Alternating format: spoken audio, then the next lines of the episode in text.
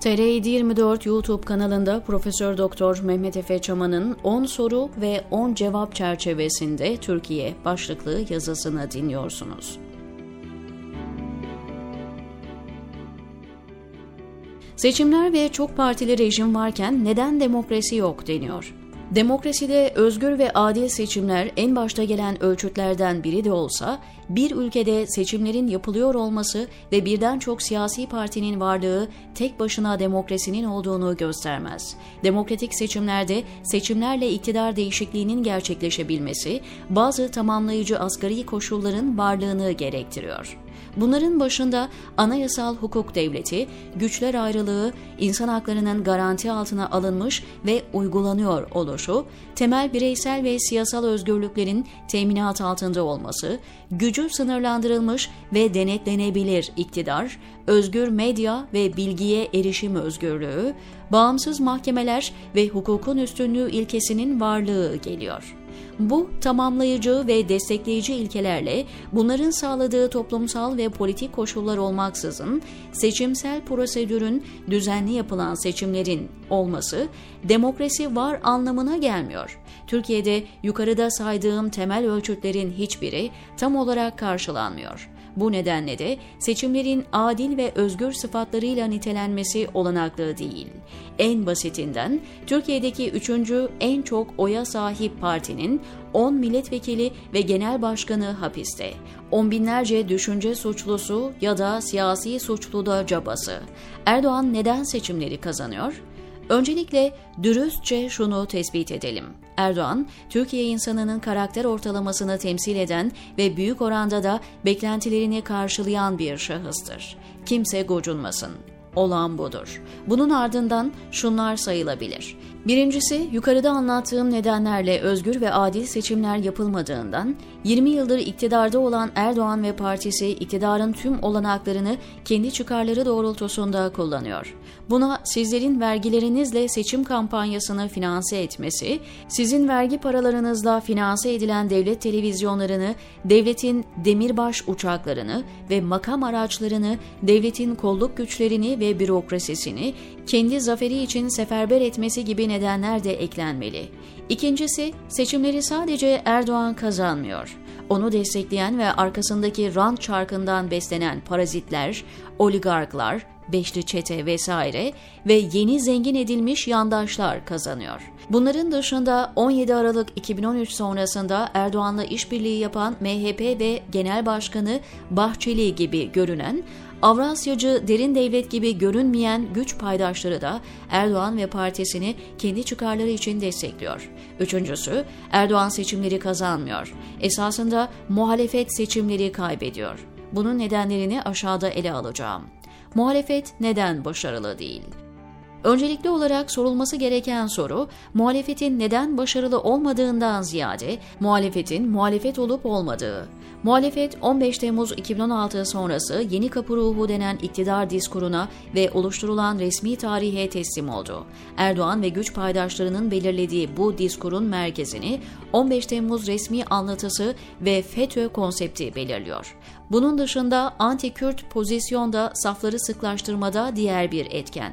Muhalefet bu bahsettiğim yaşamsal konularda Erdoğan rejiminin belirlediği kulvarda siyaset yapıyor. Bu siyaseti sorgulamıyor, eleştirmiyor, kendi pozisyonunu oluşturmuyor. Bu kısmen bir teslimiyet, kısmense bir ortaklık olarak değerlendirilmeli. Yani muhalefetin bir bölümünde bilerek ve isteyerek Erdoğan rejiminin söylemlerini desteklemek gibi bir tutum söz konusuyken, diğer bir kesimde hakim söylemle uyumsuz görünüp sistem dışına itilme ve marjinalleşme korkusu belirleyici neden. Diğer taraftan muhalefetin bazı kronik problemleri onu etkinleşmekten alıkoyuyor. Bunların başında devletin kutsanması, Türk üstünlükçü nasyonalizmin çeşitli renk ve tonlarının ana belirleyici ideolojik unsur oluşu, fikir tembelliği ve ideolojik zayıflık, Erdoğan rejimine teknik eleştiri getirebilecek ekiplerinin olmaması ya da varsa da yeterlilik sorunundan muzdarip olmaları gibi nedenler sayılabilir. Seçim yoluyla Türkiye demokratikleşebilir mi? Bu sorunun yanıtı kısaca hayır. Çünkü yukarıda değindiğim gibi öncelikle demokrasinin işler durumda olmaması ve muhalefet partilerinin kronik problemleri buna en büyük engel. Bunun yanında muhalefet partilerinin esasında Erdoğan'a karşı olup mevcut rejime karşı olmamaları demokratikleşmenin önünde bir engel oluşturuyor. Elbette muhalefet partilerinin hukuk devletinin, yargı bağımsızlığının, temel hak ve özgürlüklerin ve diğer saydığım demokrasi ön koşulu niteliklerin destekçisi olmaması büyük bir sorun oluşturuyor. Türkiye'nin demokratikleşmesi, hukuk devletinin tesisinden geçmek zorunda olduğu halde muhalefet partileri kapsayıcı ve eşit vatandaşlık ilkesine dayalı bir hukuk devletinin gereği saptamaları yapmış değil. Bununla bağlantılı olarak parti programlarında bu evrensel ilkelere ulaşma hedefleri ya da nasıl ulaşacaklarına dair stratejiler yer almıyor. Bu durum seçimlerde Erdoğan'a karşı alternatif olmasına karşın otoriter rejime karşı bir alternatifin olmaması sonucunu doğuruyor. Erdoğan seçimleri kazanabilir mi? Kısa yanıt evet. Dahası şaşırtıcı yanıt buna gerek duymayabilir. Yani seçimleri yukarıda sayılan nedenlerle matematiksel olarak kazanabilme olasılığı mevcut ve hatta bu gerçekleşmese bile elindeki mevcut gücü kullanarak istediği sonucu iktidarını devam ettirmek alabilir. Örneğin başkanlık yetkilerini kullanarak olağanüstü koşullar doğmasına neden olacak ortamları hazırlayabilir ve seçimleri öteleyebilir veya dış güvenliğe ilişkin bir çatışma çıkartarak milli mutabakat ortamı koşulları yaratabilir ve siyasi ortamı manipüle edebilir. Erdoğan giderse KHK'lıların hakları iade edilir mi? Hayır. En azından tam kapsayıcı şekilde bunun olacağını düşünmüyorum. Öncelikle mevcut diskur 15 Temmuz anlatısına dayanıyor. Bu anlatının günah keçilerine ihtiyacı var. Yoksa ayakta kalamaz. Bu nedenle kısmen uzun vadede KHK'lıların bir bölümünün görevlerine iadeleri söz konusu olabilse bile çok önemli bir bölümü FETÖ ile iltisaklı olarak görülmeye devam edilerek sistem dışı bırakılmak zorunda. Aksi halde bu sistem kendisini meşrulaştıramaz. Devlet mağdurlardan ne zaman özür diler? Hiçbir zaman.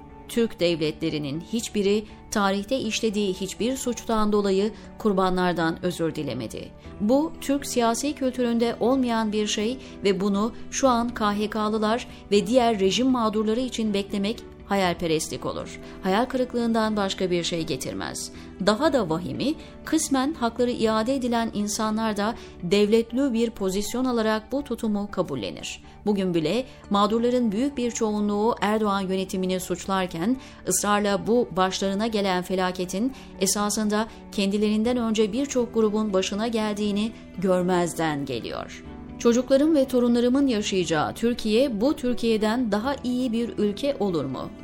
Sanırım bu sorunun yanıtını herkes nesnel bir değerlendirme ve çözümleme ile verebilir. Türkiye'de mevcut sorunların çözümü bir iki nesilde gerçekleşmez. Ayrıca bunun matematiksel olarak gerçekleşebilme olasılığı olsa bile bunu sağlayacak ulusal bütünlük ve kolektif hareket edebilme yetisi Türkiye toplumunda mevcut değil. Karşımızda maksimum oranda kutuplaşmış kesimler var. Değerler evrenleri ve gelecek tasavvurları çok farklı. Hiçbirinin hedefinde liberal, demokratik bir hukuk devleti yok. Bu koşullarda olağanüstü bir mucizeyle demokratik hukuk devletinin doğmasını beklemek gerçekçi değil. Kısmi düzelmeler olabilir. Ancak önümüzdeki kısa ve orta vadede Avrupa Birliği ölçütlerinde demokratik bir hukuk devletinin ve onun ön koşulu olan bir açık toplumun ortaya çıkmasını beklemek aşırı iyimserlik olacaktır. 2023 seçimlerinde olabilecek en iyi senaryo nedir? Erdoğan'ın iktidarı kaybetmesidir. Evet o gelince büyük bir değişim gerçekleşmez. Ancak o varken hiçbir değişim olamaz. Erdoğan'ın yerine geçecek herhangi biri mutlaka Erdoğan'dan daha olumlu olur. En azından bu patolojik rejimi bir arada tutma kapasitesi bakımından Erdoğan'dan daha az kullanışlı olacaktır.